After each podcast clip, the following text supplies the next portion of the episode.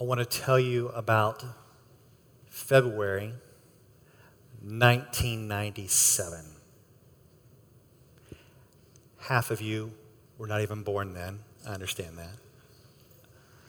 But February 1997 was a time in my life where I just wanted to know what was going to happen in the future.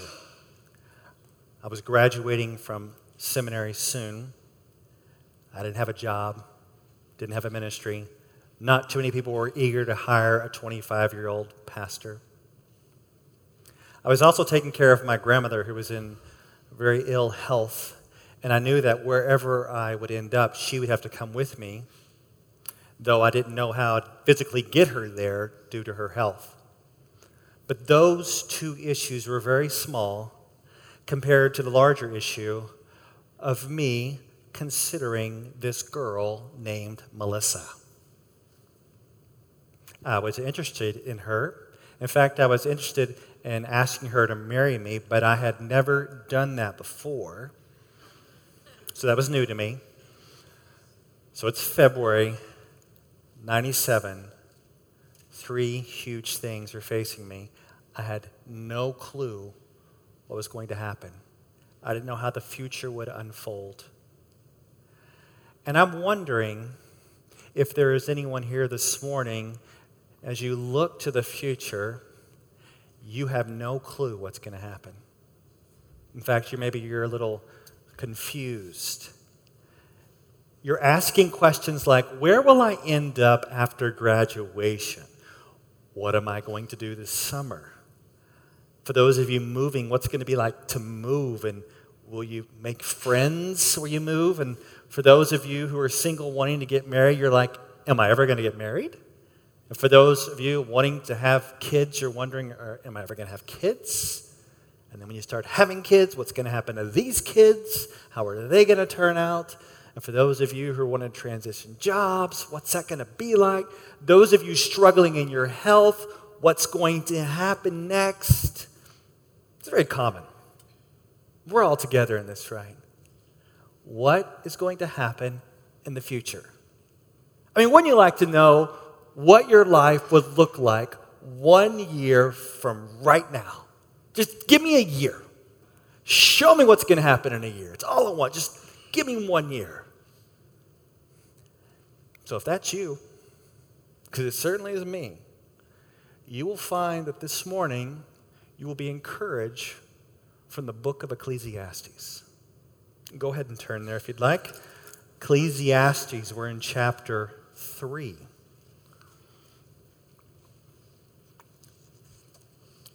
I know a lot of you are joining us for the first time. Here's a little overview of Ecclesiastes, a little statement we've been saying each week. The book of Ecclesiastes shows life's frustration and apparent meaninglessness while reminding us that our only hope is to fear the Lord, freeing us to enjoy life's blessing in view of eternity with Jesus.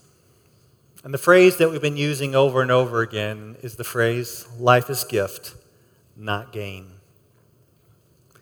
Enjoy God's gift of life today rather than seeking future gain. And today we're going to be encouraged by, by God's master plan for life. So, like I said, we're in Ecclesiastes chapter 3, and I'm going to start with verse 1. Verse 1 says, For everything there is a season and a time for every matter under heaven. Now, before we, we proceed here, you know this is probably the most well known portion of Ecclesiastes. Because what we're going to see in verses 2 through 8 is generally what happens on this earth and the broad picture of things. This is a list of 14 couplet opposites, and it is a literary form that describes two extremes. Life happens in between these two extremes. This list does not tell you what to do or how to live but the list describes generally what happens on this earth. And as we go through these, For those of you who know the 1965 Byrds song, Turn, Turn, Turn, feel free to hum along. For those of you who have no clue, look it up. Verse 2 A time to be born and a time to die. All of life happens in between. A time to plant and a time to pluck up what is planted. Here we move from human life to plant life. A time to kill and a time to heal. A time to break down and a time to build up. It's describing war and the destruction and the healing and the rebuilding that takes place after it. A time to weep and a time to laugh. A time to mourn and a time to dance. The response to life is filled with weeping and mourning and laughing and dancing a time to cast away stones and a time to gather stones together. Describes destroying a field, probably during wartime, so that it cannot produce vegetation. A time to embrace and a time to refrain from embracing, a time to seek and a time to lose, a time to keep and a time to cast away. Probably talking about acquiring wealth and losing wealth. A time to tear and a time to sow, probably the tearing of clothes while I'm mourning. A time to keep silence and a time to speak, a time to love and a time to hate a time for war and a time for peace. This is where you live. You live in the extremes and in between of these times and seasons. And sometimes the seasons can last longer than others. And when I think about this going from one extreme to the other, I think about um, being at a carnival. And you think about the, the pirate ship at carnivals. If you ever rode in that ship that swings one way and then it swings the other, I hate that ride. It makes me so sick. I hate it. But that's kind of the extremes of life. You're moving from one to the other and everything in between.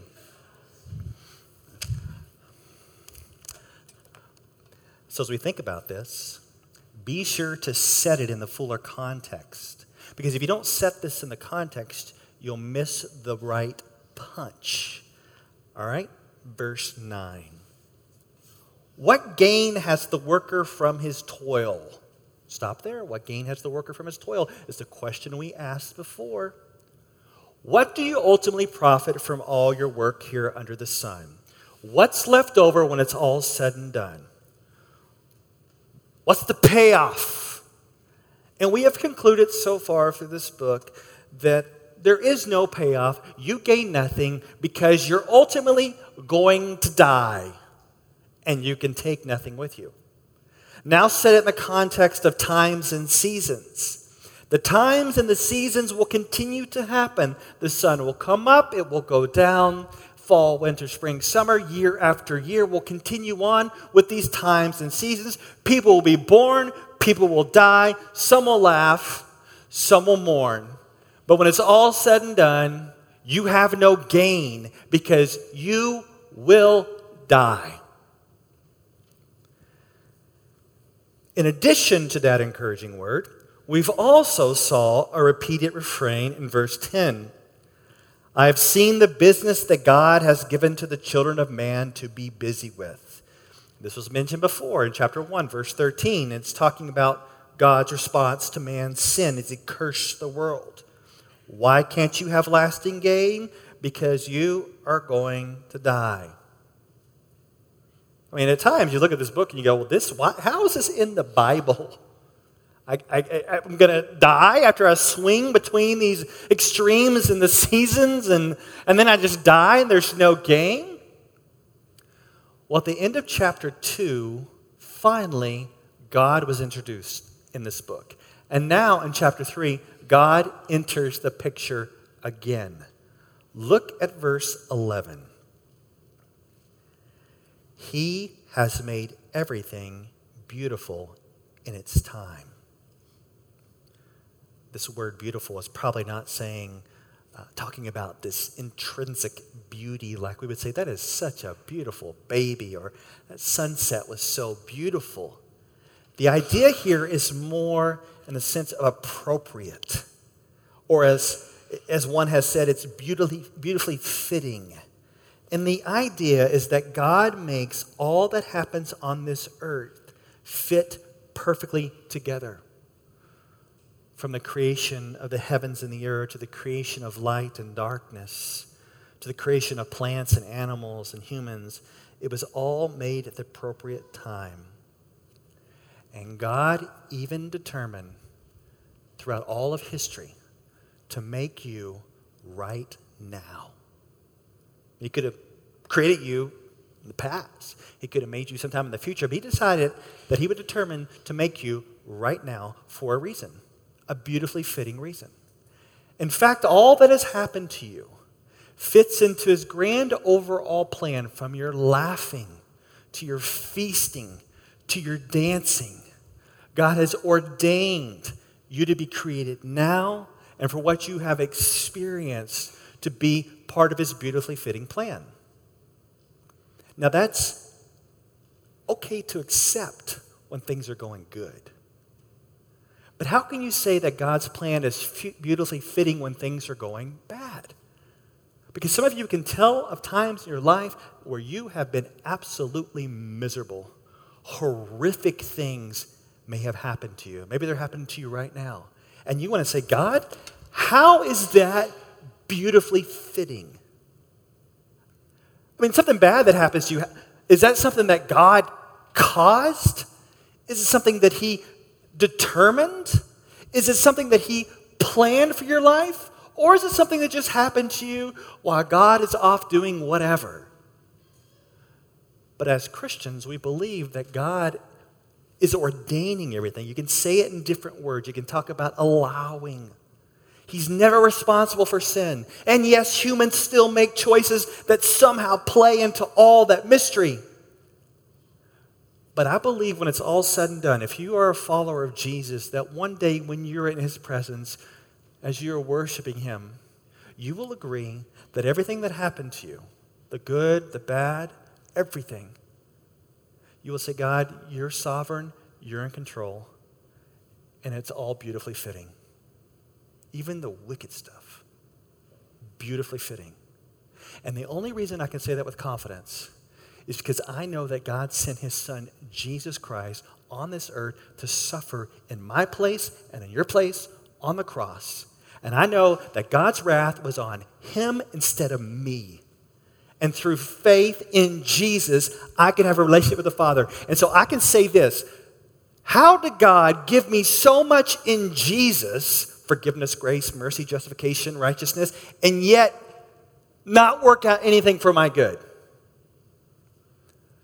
So, this argument here is that God is sovereign and all that is happening is beautifully fitting. How that mysteriously works, I don't all understand. But I know that He's sovereign and in control. So, back to the point. If He's sovereign of your creation, sovereign over your past and your future, how many of you, if you believe that God is working for your good and your glory, right now you believe it, you believe it, that you could be miserable right now, but you believe God is in control. He still loves you. He's still working for your good. Things could be terrible for you, but you believe it, you believe it, you believe it. Well, the question is if you believe it, then why do you still want to know your future? Why do you want to know what's going to happen next?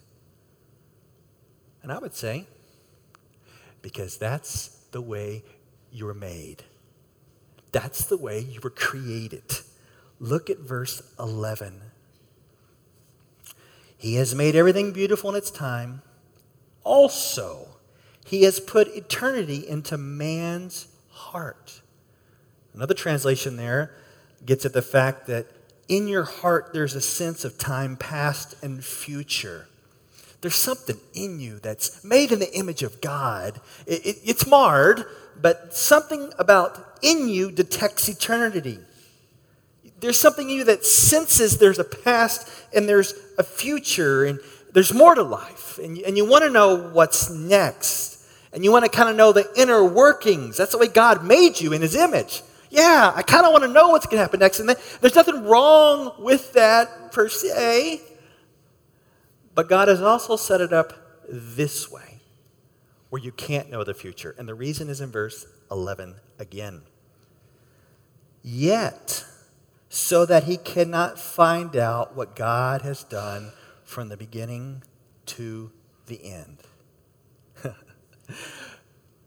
you can't understand all of eternity past, and you can't understand all of eternity future, even tomorrow. And the question is, why not? And here it is because you are not God.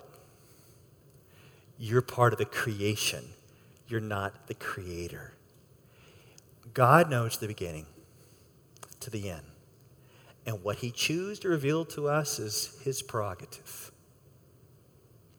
There was once this uh, theologian from times past, St. Augustine, perhaps you've heard about him, and he's, he's walking along. I guess this is what theologians do. He's walking along on, by the seashore and he's pondering the nature of God.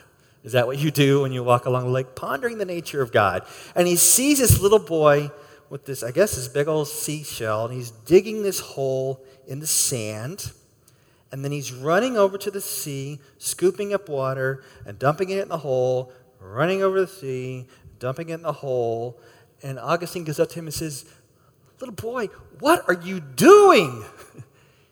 And the little boy said, I'm trying to take the sea and I'm going to put it here. And Augustine's like, That's what I've been trying to do. I've been trying to take this infinite mind and sovereign God and stick it inside of me. I'm trying to grasp this plan of His from the sea of infinity and, and grasp it with my finite mind. And that's what I find myself doing. I was like, God, I just want to know it all. I just want to know what's going to happen next. Just tell me.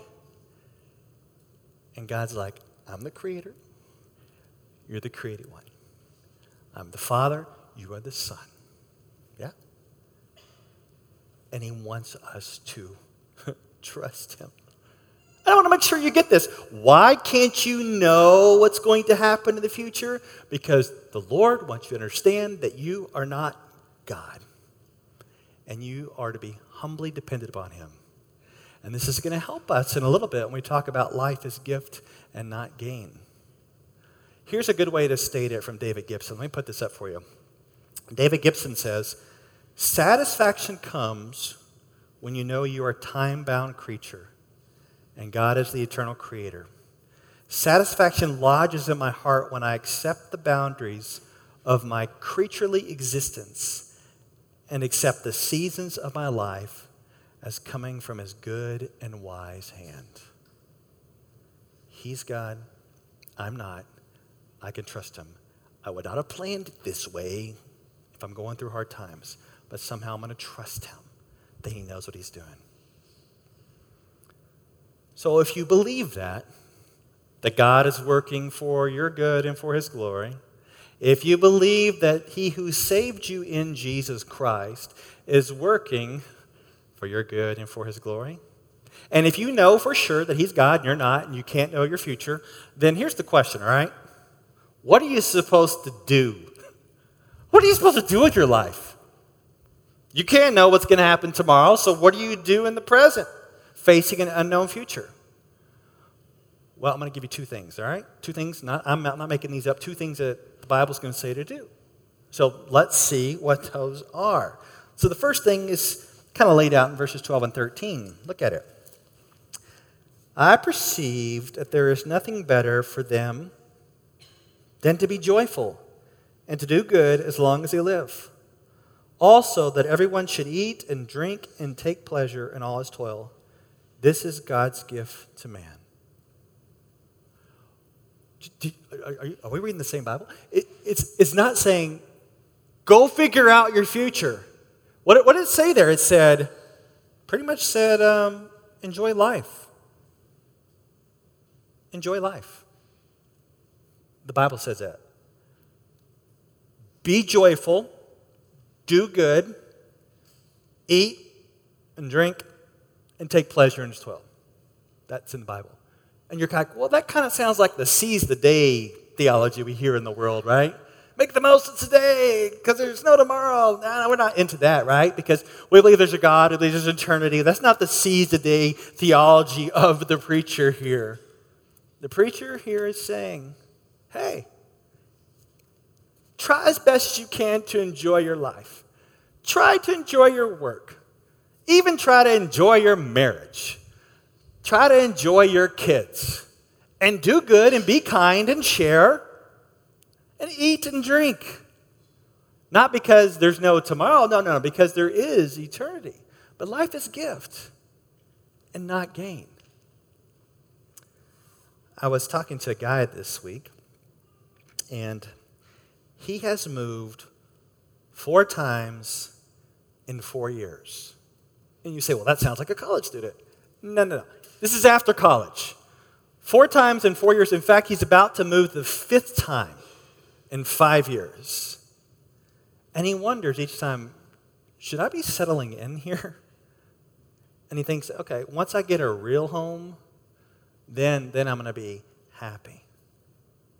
And maybe you think about that too. You're like, once things kind of settle down and your future kind of falls into place, then you'll be happy.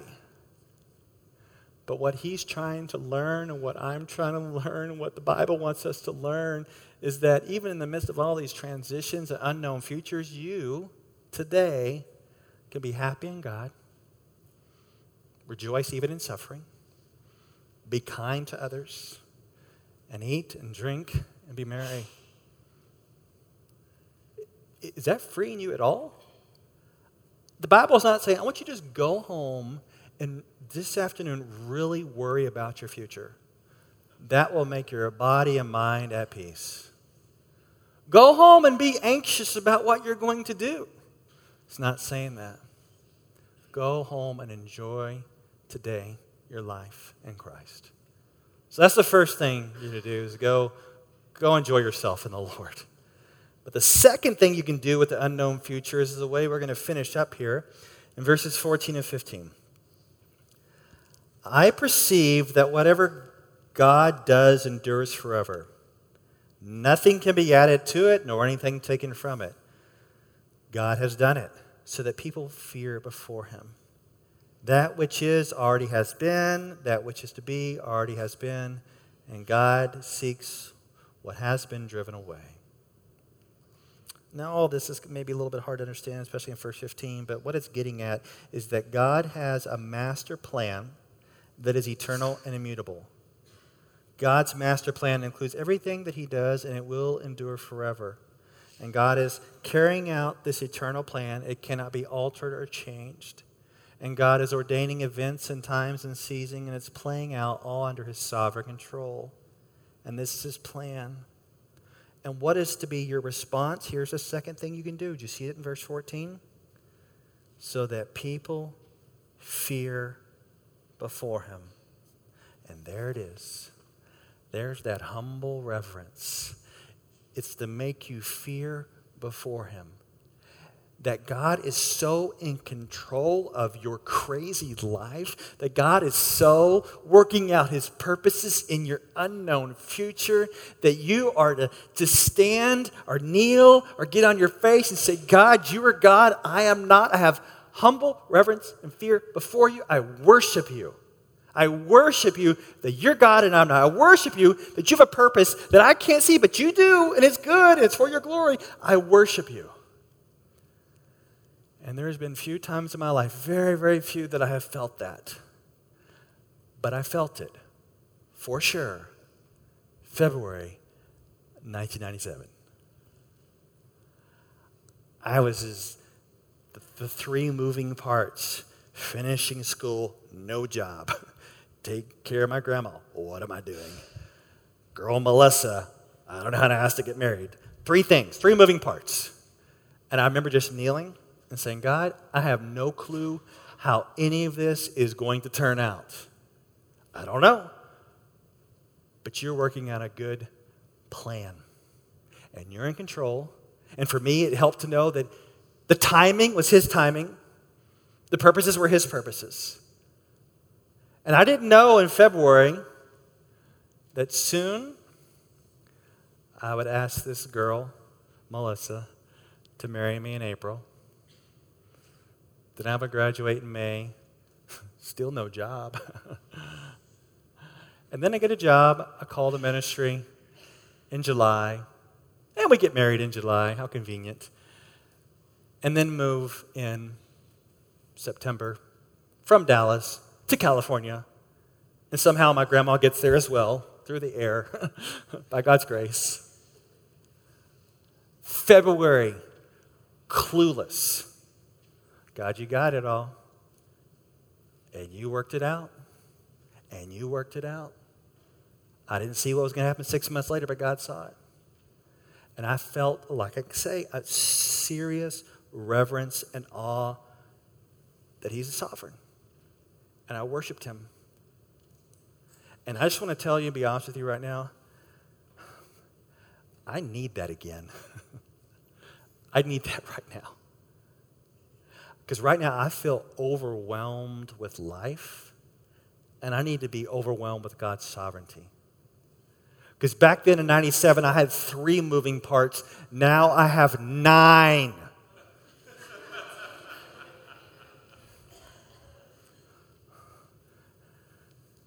We're transitioning. And you think, well, yeah, you just kind of get rid of this home and then you get another home. How's that going to work out? I don't know. I got one in college in Colorado and one going to college soon here in Trinity.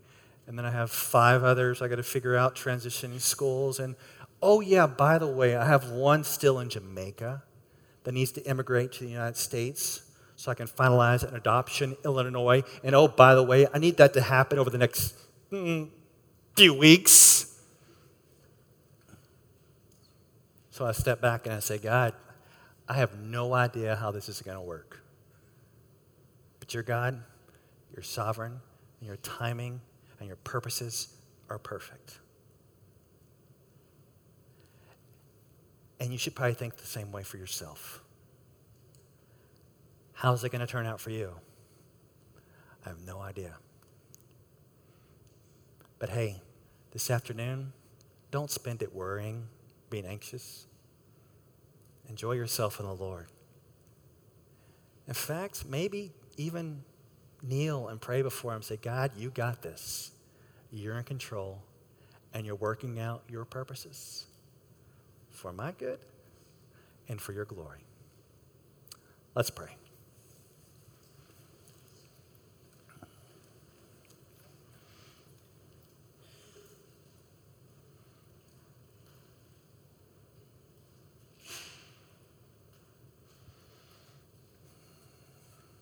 Lord, I do pray for those who are going through a hard time right now. I know there's some going through a hard time right now with their health and in their, their relationships, and they don't see any resolution or even hope to either one of those.